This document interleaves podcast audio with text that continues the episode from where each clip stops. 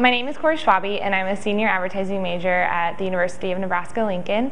I've interned at McCann Erickson Thought District, University Directories, and most recently um, the University of Nebraska-Lincoln for the Office of Admissions. On your first day, if you're feeling a little nervous, just know that it is okay to feel nervous. Uh, your bosses know that it's your first day, and you'll have many other days um, with them to get to know them on a professional and a personal level.